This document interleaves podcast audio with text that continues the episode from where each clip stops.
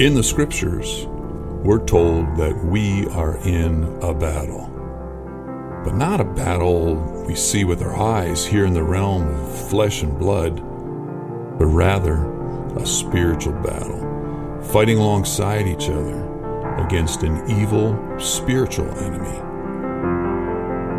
We are given clear commands on how we are to stand against the evil one, suiting up with the full armor of God so that we may be strong in the Lord and in his mighty power.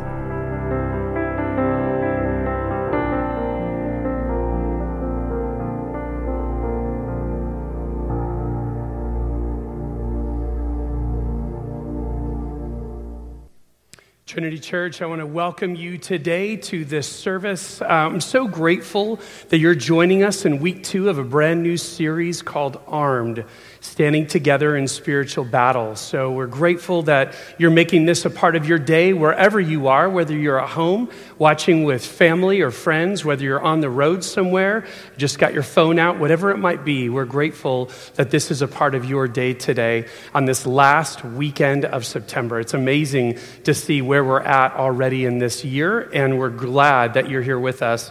I'm so grateful for our productions teams. We have a lot of moving parts today, and you're going to see that more as the service progresses.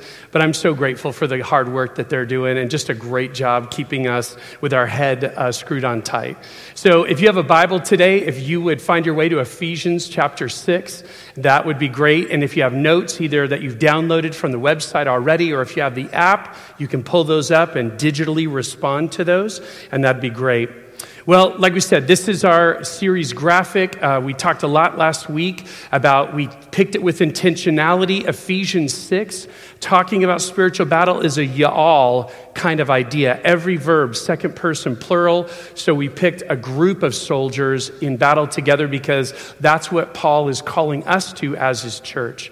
Let me give you a couple uh, updates going on, just some yay God stuff. We're really excited. This produce pantry opportunity to serve both our church family and the community has been an incredible win since way back in May. And it continues on. We've had some contract changes here and there, but we're working with the Blessing Center. And every Thursday in October, beginning this Thursday, October the 1st, we're going to be having even new types of boxes, not just with produce, but with dairy and meat products as well. And so, an update on that simply is this as that day kind of keeps changing, we have an amazing team uh, who's been doing a great job as volunteering to get those boxes transported to different places. They get brought to one location and then distributed all over the valley. So, in order to continue that ministry to our community and uh, even to our church family, we do need more volunteers this Thursday and the other Thursdays in October uh, to be able to, with a truck or a big van, be able to move boxes around or even bring some over here to the church.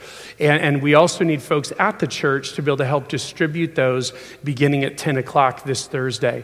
If you'd like to get involved, and helping with that this Thursday, then you can contact uh, Mary at missions at trinityonline.org. Missions at trinityonline.org. Also, the food boxes is uh, it's kind of a new dynamic with the meat and dairy portion. So as a result, we're going to have people signing up to receive those boxes. So if you would look at our website, click on this icon, Produce Pantry, and then as a result, you can um, find your way there to identify if you'd like to sign up to receive receive a box or boxes this Thursday. So I want to encourage you take advantage of that as well. Well, in this series, what we've been uh, identifying right out of the gates is that when we're in battle, it's obviously key to understand not only what the objective is, but who our enemies are. And we said last week, we asked the question in a culture that is so conflicted right now is our main enemy the government? Is our main enemy uh, that of a particular political party? Is our enemy the protesters or is it the police or is it anyone at our local church who disagrees on any particular issue like these from us? And the problem is, is that we're so divided and frustrated, it is an easy place to forget who the real enemy is. And the Bible is very clear it's not each other, it's not us.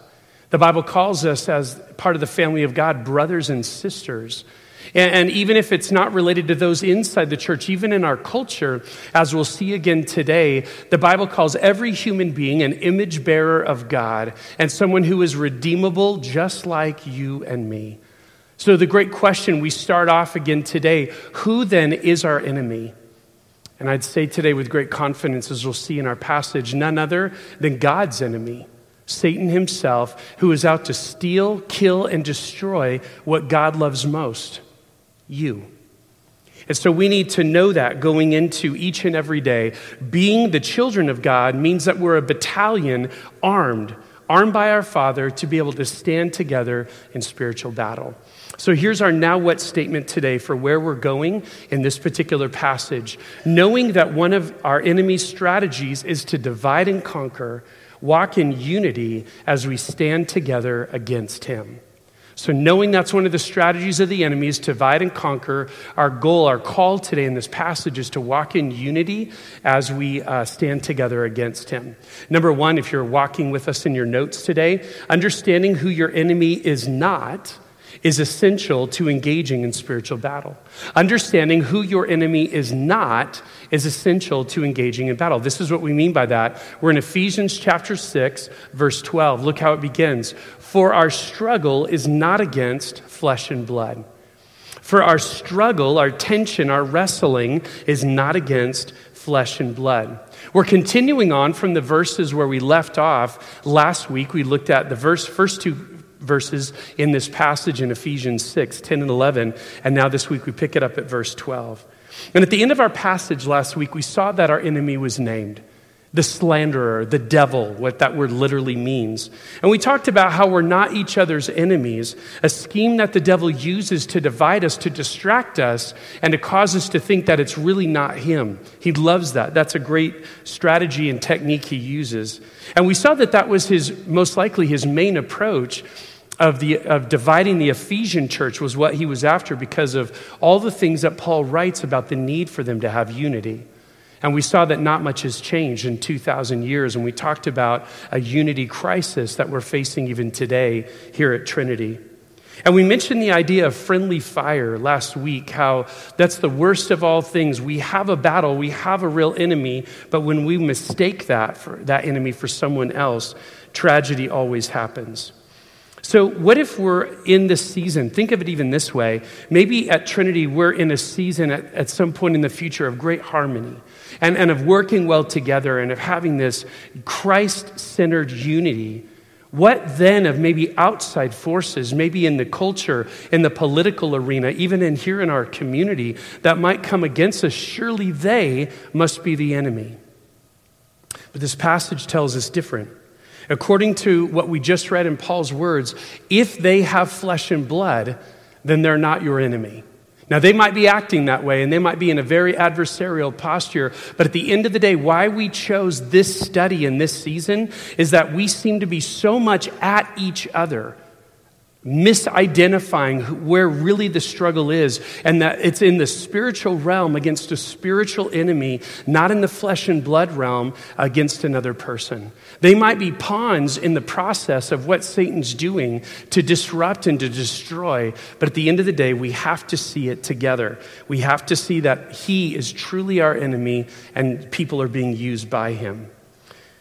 Because every human being is made in the image of God and deeply loved by God and is redeemable by God. All those things remind us that at the end of the day, God can do an amazing work even in the life of someone who so directly opposes you. Here's what I want you to do today I just want you to take a couple moments with me. I want you to think if there's someone in your life who is acting like an adversary to you someone who is seemingly opposed to you, and, and you would say, This person is my enemy. Some of us might not have anyone like that in our lives right now. Plenty of us do or feel that we do. So, in that moment, take a moment, close your eyes, get their name and get their face in your mind. And as you think about them, most likely what you're thinking about is what they've done to you, right? You're thinking about why you would consider them to be such a, uh, an adversary at this time. But what we've seen, seen in the first half of verse 12 is that your struggle is not with them. I want you to hear that with great clarity today. Your enemy is not the person you're identifying, not the face that you're seeing in your mind. You only have, according to the Bible, one true enemy, and that's who's behind all of this, and that's Satan himself. And that's what we're going to uncover in our time together today. Though I could have picked one of so many different divisive issues that are plaguing our country and sadly our churches today, I believe that the one that we'd be best served at looking at, the one that we're going to thread throughout our service today, is the challenges related to racism. And the lines that, we, that are being drawn and the sides that are being taken that are perpetuating a lack of love and compassion and justice in our country. I could have easily picked the political climate regarding the upcoming election. I could have easily picked our cancel culture that we're seeing in so many different types of relationships, or the sides that are developing related to the legitimacy of COVID 19, just to name a few. These are all things that are causing so much splintering and fracturing. These, along with the clashes that we're experiencing regarding racism all have in common this polarizing effect that causes us to keep from having healthy dialogues and to keep us from living in harmony together, living in unity together. So, this is how I thought we could start by engaging this issue today, this issue of racism, as an example of one of Satan's ploys, one of his tactics, and how that we are not each other's enemies, even when it feels like we might be at times. So I'm grateful today to have my good friends Marquise and Marta. And uh, you would know them uh, from Trinity Church in the ways that they serve. You might not see Marquise all the time. He's involved in our productions team and does a great job. And you know Marta from being on stage with our worship team. They serve in multiple areas at Trinity beyond that as well, so not limited to that. You guys, thank you so much for being here with me today. We've been dialoguing for the last couple of weeks about today. It's been a great conversation. I've been learning a lot, and I really appreciate you being willing to share with us today. So, I wanted you to hear Trinity Church from your own brothers and sisters that are a part of Trinity a little bit of what their stories have been. And we're going to ask a few questions. And we'll start with you, Marquise, and then Marta, if you would answer it as well. Would you each please share an example or examples of how you've experienced racism personally? Um, okay, so I remember being like an 18 or 19 year old, and I remember uh, coming home from school. I used to go to like Cal State San Bernardino, and I took the bus home. And I remember getting off the uh, number five, um, and the number five comes up Fifth Street which used to, you know, it goes up to Foothill or whatever. And when I got off the bus, I took like maybe two steps, and the bus left, and the and a police car basically pulled up, and they got out of the car, and they asked me where I was, who I was, and where I was going, what I had in my backpack, and you know, as I proceeded to answer them, um, which the answer was I had a book, my math book, my uh, calculator, and stuff, and uh, they handcuffed me. They laid me prone on the ground while they searched me. And every when I was asking them like, "Why are you searching me? Why are you? Why am I being arrested? Am I being arrested?" Um, their answer was, "Well, you know, there was a murder in the area, and you fit the description of the murderer." Um, after I was, you know, unhandcuffed and up on my feet again, the question was, "Well, what is the description of the murderer?" And the answer was, "Black, 16 to 25, 5'10 to 6'3, 150 to 200 pounds. And so it was like probably, I don't know, 80% of the African Americans in the area. And, and like that group, um, along with, like, I've had a lot of encounters with law enforcement. And that's kind of the thing that kind of bothered me. Because um, at the end of the day, it's like, well, your job is to protect and serve, and you're, you're harassing me specifically. And I think more recently, um, like a couple of years ago, uh, I live in Calimesa, and I was walking with my daughter from our house to the 99 cent store to get her um, inner tubes for her bike. She kept asking me to fix her bike. So we went and took a walk, and these guys, I saw them hit the corner, and then, you know, I saw them out the corner of my eye, hit the corner, we're walking, and then I saw them pull around. I was like, oh man, And they get out the car and they walk across the street, hands on their belts, and they're like, you know, good afternoon, you know, uh, we're doing community safety, and you know, we're just checking everybody that's that's you know around the community. And I'm like, well, it's just me, so I don't understand. And they kept asking me about my warrants or uh, if I've been arrested or I'm on parole or probation, and I'm like no to all of those, and they kept asking me for my information, um, which I was disinclined to give because I didn't have my wallet. So um, it was a back and forth thing, and like I had to have my daughter. I was like, "Love, go sit over here for a second uh, while while I talk to these gentlemen," and like she's like having a straight out panic attack because these guys are like they keep asking me, you know, well, why don't you want to give me your information? And I'm like, you know, at the end of the day, I will give you my name I will give you my date of birth. I will give you all that stuff. But no, I'm not going to give you my, my ID, mainly because I didn't have it. But, but the point is, like, it was like this whole big thing. And then he, he tells me, oh, I know you're showing off for your girl, this, that, and the other. And I'm like, my 16 year old daughter? Hmm. That's who I'm showing off for? My 16 year old. And then after that, it was a different conversation because it was like, oh, this your daughter. Yeah, I'm her dad. We've lived here longer than you've been here. I know the rest of the law enforcement here. I just don't know you, and I don't understand why you're treating me this way. Mm. They followed me to my house because they didn't believe that I lived in Calimesa. Like, they followed us to the store and followed us back home. Mm. And I just, I just couldn't deal with that. I was like, I don't understand. Like, it, it's not something that I've done. I'm at home with my daughter on my day off and we go walk to the store and this happens. So it's like, I don't know. That, those are my examples. yeah. I'm sorry, Marquise. I appreciate you sharing that with us. Thank you. No problem. Marta, what would you kind of share on that concept? Well, for me, it's a little different, you know, being female and from the Dominican Republic. Um, I want to more talk about microaggressions and these are comments people say that they don't even realize are racist. So, for example, I've had um, people here at church come up to my two daughters and, you know, caress their hair and then say, Aren't you glad that your daughters don't have your hair? I'm sorry, I didn't okay. think I would get emotional. Okay. Um, or someone coming up to me and hearing me speak Spanish and then say, oh, wow, where are you from? And then I say, well, I'm originally from the Dominican Republic, so Spanish is my, is my first language. And then they say, oh, wow, you speak English so well. So it's like I can't win, you know, in either camp. um, and, you know, I think one of the most hurtful ones was when um, we have a tradition that every Friday we go to Baskin Robbins and we eat ice cream there. It's a great tradition. Best Love it. ice cream ever. um, and then speaking in Spanish because I always I always try to speak Spanish to the girls when or whenever we are every eh, just everywhere, um, and a family kind of murmuring to each other and turning to each other, and in front of my daughter saying she must be the nanny, mm.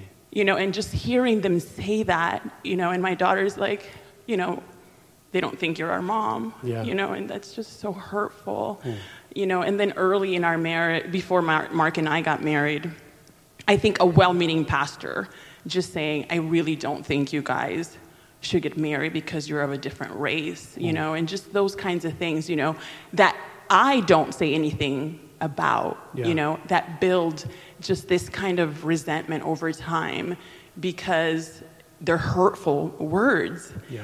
And over time, just you know, I take them in and I take them in, but you hear them on a daily basis, mm.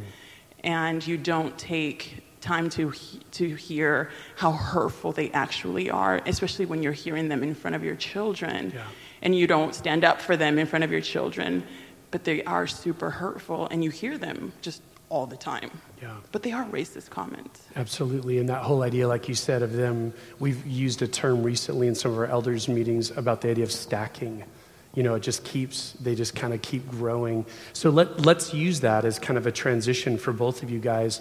So, what helps you not let that become a, a root of bitterness or resentment? How do you keep from kind of turning that corner? Because our, our topic is people aren't the enemy, though they act like it at times. And these are some examples. How does that, how do you keep a heart that doesn't get hard hearted or frustrated or resentful towards others? We'll start again with Marquise and then Marta. I think um, for me, so I think part of it is I've actually encountered, like, for, so for law enforcement, for example, I've actually encountered law enforcement that that's actually not a problem. It, they're not as frequent as I would like, but I have encountered them. Like the officer that that used to be in Calimesa before those other guys. Like this guy used to, because we worked nights at the time, he used to sit in my front uh, driveway because my daughter was home on, on her own. That's cool. Like she called on a cat one time. She heard a cat, and he was like, "Yep, I'm here. Is it okay if I check the yard?" And you know, he pulled me over several times for speeding. Things that maybe were appropriate. Yeah, absolutely. and and it was super professional, and you know, so stuff like that, or even um, I don't know. Yeah, I even have a friend now. We'll go to lunch sometimes. Like i he'll come pick me up at my office. We'll go to lunch in uniform. I mean, it was somewhat offensive the first time we got out of his car, and um, like they were looking at me like, "What is he doing in the front seat?" Yeah. um, um, that was, you know, but Yeah. but stuff like that that, that kind of helps me because it lets me know that one, racism is while it's there, it's kind of like you were talking about. It is it's a sin issue. It is, and so for me, I feel like if sin is supposed to be nailed to the cross, that's that's where I'm gonna leave it. And I think that those examples show me that there are people that deal with racism, don't understand that it's a sin, and have not left it nailed to the cross or haven't nailed it there in the first place. But there are other people that understand that it's a problem and leave it nailed right where it's supposed to be. So that that's kind of helping me right now. Yeah. So. Amen. That's great. Marta, what would you say? Um, I think for me, there's another example where um, maybe some of you don't know my husband is Caucasian, by the way. Um, I was trying to explain to Mark where my brother had been stopped, and I was telling him that he felt the need to put all of his belongings and his hands just on the steering wheel just to avoid any um, misunderstandings. And Mark's response was, Well, probably your brother was probably speeding. He likes to drive fast. And you know, the dismissal. And I was so hurt by that. And so I was just trying to understand that. And then I was just, thinking that Mark, as Caucasian, he'll never understand because he hasn't had experiences or his limited experiences are just not going to get him to understand. But I know that Mark is not racist. Hmm. I know that Mark loves my brother. Yeah. His family is super loving towards me. They have visited my family in the Dominican Republic hmm. numerous times, and we have amazing family time together. Um, Mark loves our daughters. He is an amazing father. Um, and he's loving towards me. Um, and I know, um, I just wrote this down. I think it'd be better if I just read it. Um, the conversations we are having can only start to bring us closer together and bring healing to places where there's been hurt. And because I love him, I want that healing to occur.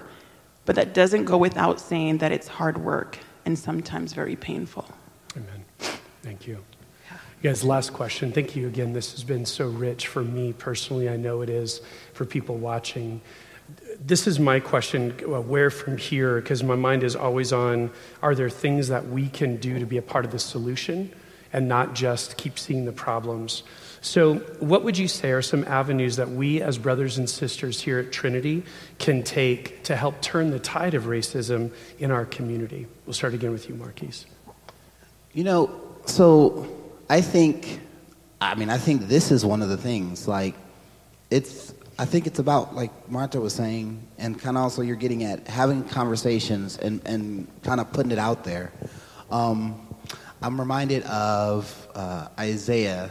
Um, I can't remember the one, but it's basically he says, when the enemy comes in like a flood, the Spirit of the Lord will raise up a standard against him. And I think in this case, uh, if we're not battling against flesh and blood, we're battling against an enemy that wants to foster hate and racism and prejudice and all these things, then the standard should be the people of God. Yeah. And that means the people of God being of every nationality, every country, every color, everything like that, they should be the standard. And the way that they interact and deal with these issues, like it, it's an issue at church as well. But I think the difference is we have the Spirit of God that, that will lead us into all truth and, and lead us into unity and things like that. And so as we have that example and the world looks at that, that that's the standard. And so I think that's a way forward. That's awesome. That's great. Marta, how would you add to that?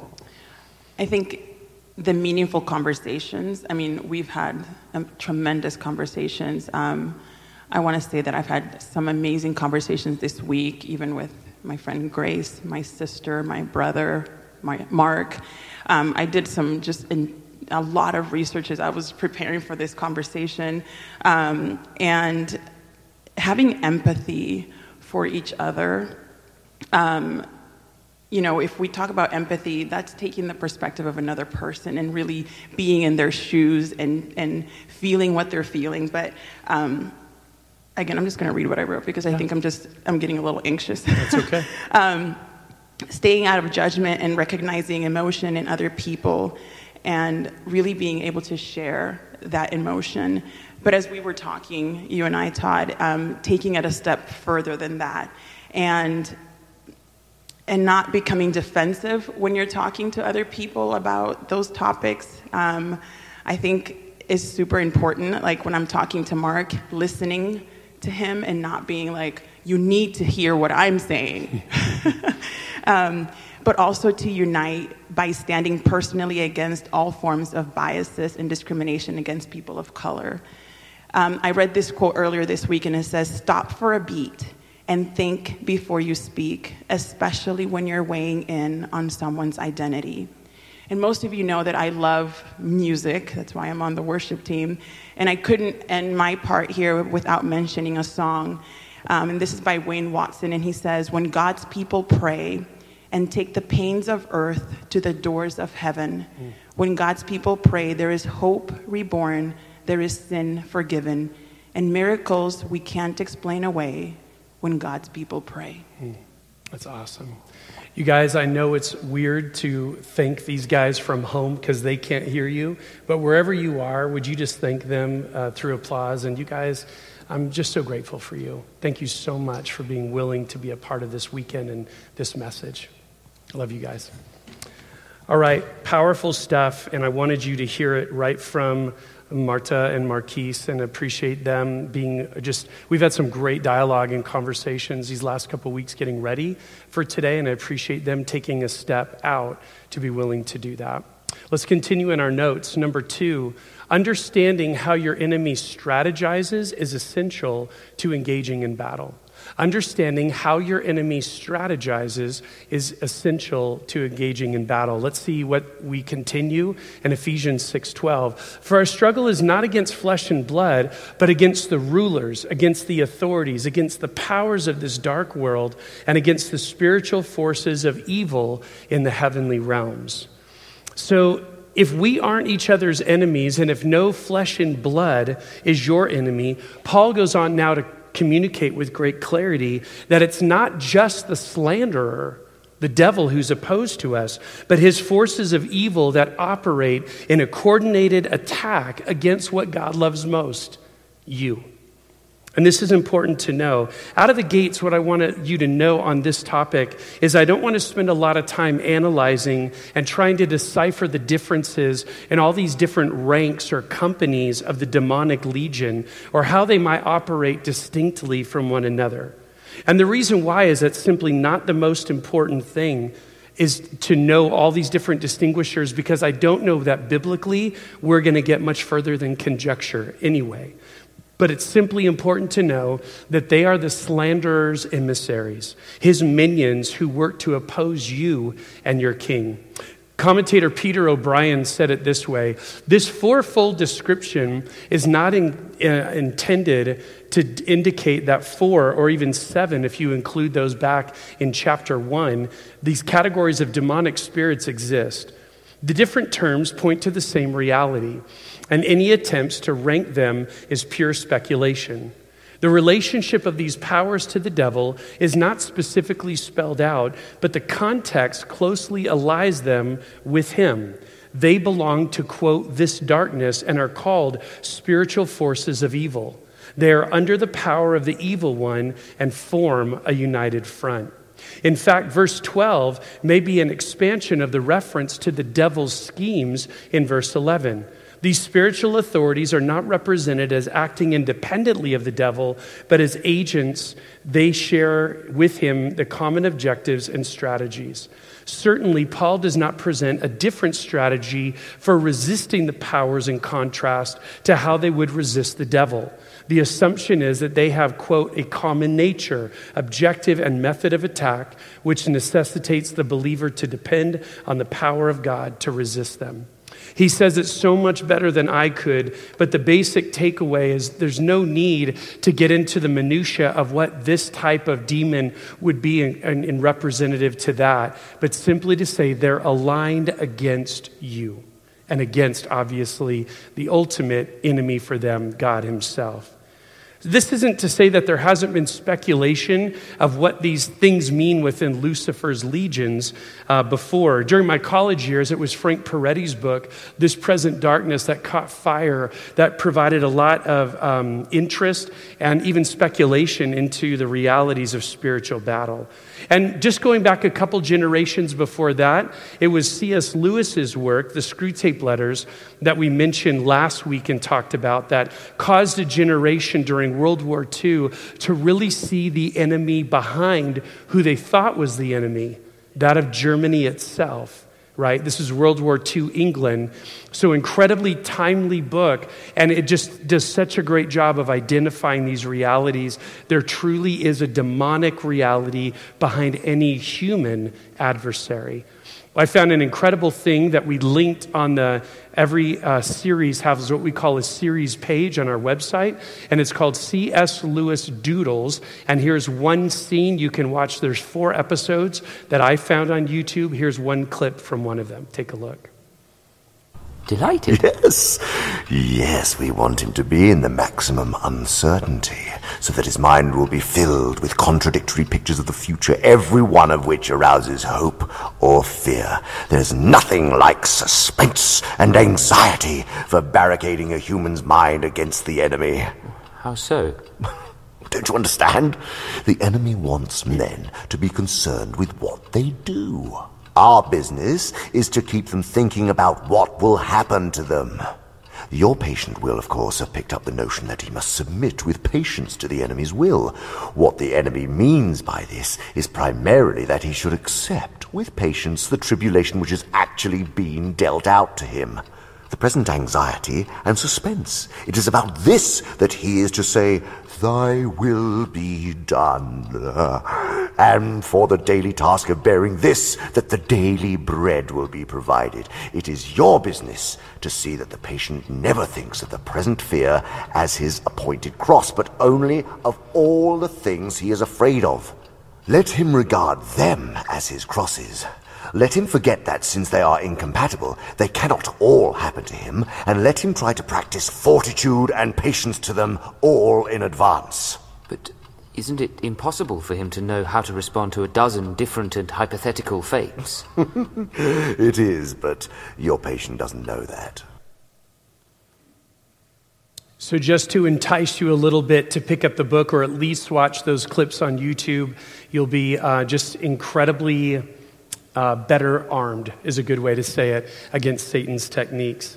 So, if this is what Satan's soldiers and how they're organized, what are his strategies? Well, the passage primarily reveals that he too works in networks through an organized demonic force. And we saw last week that the name that Paul uses for our enemy is that of the slanderer. We said that was one who attempts to malign by causing one to be condemned and severed or feel condemned and severed from a relationship.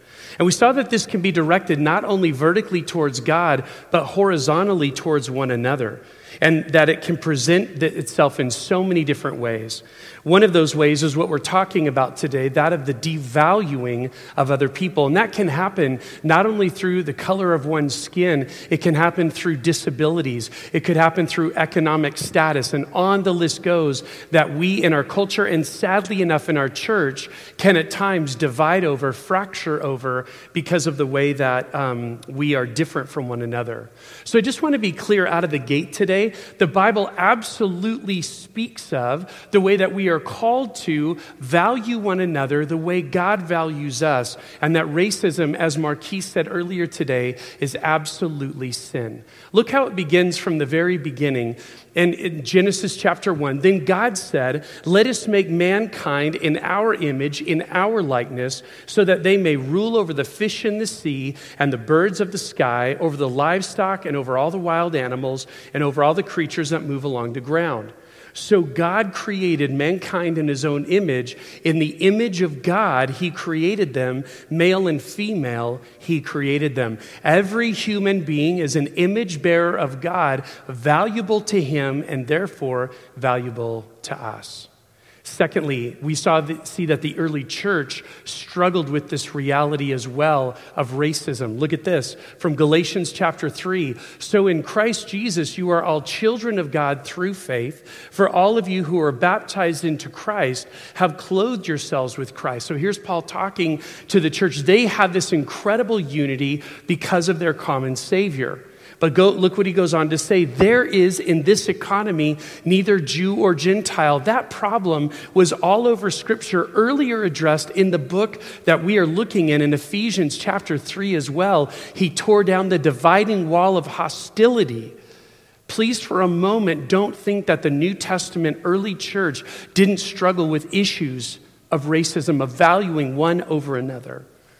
There is no Jew or Gentile, neither slave nor free, nor is there male and female, all things we love to divide over, for you are all one in Christ Jesus. And if we looked at where the Bible begins, look at how the Bible ends with this great scene around the throne of God. Revelation 7. After this, John writing, I looked and there before me was a great multitude that no one could count. And look at where they were from from every nation, tribe, people, and language. Like Marquis said, the church represented globally, standing before the throne and before the Lamb. And they were wearing white robes and were holding palm branches in their hands. And they cried out in a loud voice Salvation belongs to our God who sits on the throne and to the Lamb. So, just three examples. So, for fear that I would somehow speak right over that today, and we might not all be on the same page, that the idea of simply valuing some people over others is a notion that the Bible speaks clearly against. I just want to make sure we're all reading off the same page today. So we know that racism from person to person is not according to God's way of how he loves us and how he wants us to love and value others. But what about when that happens beyond individuals relationally to structures and systems? Can there be problem at a more epic scale? Can these be tools in the hands of the enemy? I love the way this same commentator, Peter O'Brien, puts it. He says this to reject the identification of the powers with human traditions and socio political structures, he's referring to where some German theologians at the end of World War I saw Ephesians 6 as that's what those networks are, are human. This commentator says, no, they're not. They're truly a demonic network. But he goes on to say, is not to deny that these supernatural intelligences work through such agencies. After all, the New Testament speaks of the whole world lying in the power of the evil one. Satan and his hosts exist for the purpose of bringing their evil and destructive influences to bear on the world and humanity at every level social, political, judicial, and economic structures can be used by Satan and his evil authorities to serve their malevolent ends. So powerful to realize this doesn't just happen necessarily person to person, but on a much more macro scale at times as well.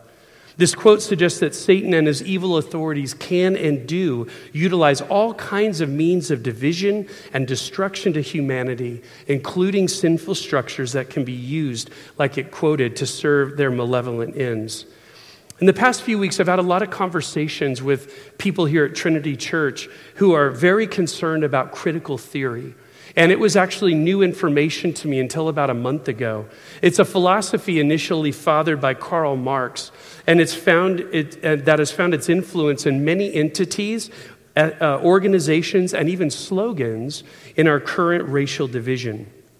And I want you to know, I would agree that there is great reason to have concern about the underlying ideas and underlying ideals that this really is a worldview that is in opposition to Scripture.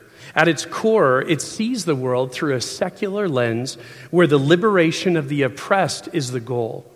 When you think of critical theory, that's ultimately what the goal is about, rather than the salvation of the sinner by a gracious God as found in the gospel. And in case you have no idea of what I'm talking about today related to critical theory, I've given you a couple resources that have been incredibly helpful to me. Where I said earlier, you can find this video of the Screwtape uh, letters, this doodling like you saw today. On the same series page, you'll see a video by an individual named Neil Shenvi. It's an hour long, which many of us don't watch anything past three minutes nowadays, but it'd be a good hour of your time to be able to understand what's afoot. But another great video that I really appreciate, I was sent as well, is a podcast by Alisa, Childers, but her guest is Monique Duson. And you would absolutely love that conversation to be able to understand terms and the background of some things that are going on that are being said that I know when you hear them, like when I hear them, they catch me sideways, but I'm realizing because a totally different meaning is meant by what's going on in popular culture than what I've understood the term to be. And here's the big thing I want to say related to this concept of critical theory and where my big concern is. It isn't the fact, like what we've said, there is a, a worldview that altogether is in opposition to Scripture. But my concern is, is that as we begin to break down critical theory and we see the problems with it, that we might absolve ourselves from feeling like we need to be involved in the problem of racism. It'd be the same way as this. Many of us would have a view that because what we read in, in uh, Genesis 1, that God has, is the creator of all human life. He makes every human being in his image. That we would have a view that is concerned about and opposes abortion. And to me, an apples apples idea would be if there was another group, and there are, I'm sure, other groups that are involved in seeing abortion not be a reality in America today. But if you knew there was another group who had a theology, who had a worldview that opposed the truth of Scripture, that doesn't mean that you'd raise up your hands and say, I'm not going to be involved any longer or, or be a part of the solution of seeing abortion not be in our land because there's a group that's got a different take than you do. You'd recognize your differences and you would see what you have in common is the need to be able to say, hey, abortion's a bad idea. It's murder against the realities of a human being that God has placed in a womb. And, and, that would be the same idea that I would want you to see today. And who I think can say it a lot better than I is my good friend Bob Mason. So, Bob, I really appreciate you actually watched one of the videos that um, we mentioned, the one by Neil. Yes. And what I had heard your response was just kind of made me know. We've actually had another conversation as well that just made me think I would love for Trinity to hear a little bit of your vantage point on these issues related to racism. So, tell us a little bit, maybe where it starts. Our first conversation, I remember asking you about growing up in the South, kind of what that was like and how that's kind of shaped your ideas. Yeah, well, one of the things that comes to mind very distinctly, Todd, is uh, November the 5th, 1968. And I remember being in my home and watching the presidential election results come in. Mm. And I remember crying because the candidate whom I had been told if he did not win, I would have to go to school with black kids. Mm. And I remember crying because that guy lost. And integration began to take place. And at that time in the South, there was a, a plethora of private schools that were organized and started for the primary purpose of thwarting integration. Mm. And in 1970, my family moved to Tupelo, Mississippi, and I was in a classroom where I spent most of my day with 50% of the kids that were black. And, and that was really troublesome to me. And then I remember about a year later realizing that these black kids probably aligned more with the biblical concepts that I had been taught in my home than my white friends did. Hmm. Now, fast forward a little bit into um, uh, uh, when I moved to Tupelo, the civic leaders had worked together, the civic, the political, and the business leaders, to make sure that only one public school system remained, and there were no private schools. And, and what happened was quality education was available to everybody. Hmm. Now, fast forward to my senior year in high school. CBS sent the noted journalist Ed Bradley to my hometown to investigate segregation 25 years later. Ed Bradley was stunned to find out that the student body, student council president, was black at a school where 65% of the people were white and 35% were black. He said, How can that happen? So I began to see some of the benefits of people coming together. That's awesome. We'll do that. Fast forward with me a little bit, even after growing up. There were some experiences you would have over the years that would still also be pretty like milestones in affecting you. Share a couple of those. Well, um, it's 1995. I'm on staff with Cru. I am directing our movement at the University of California, Riverside.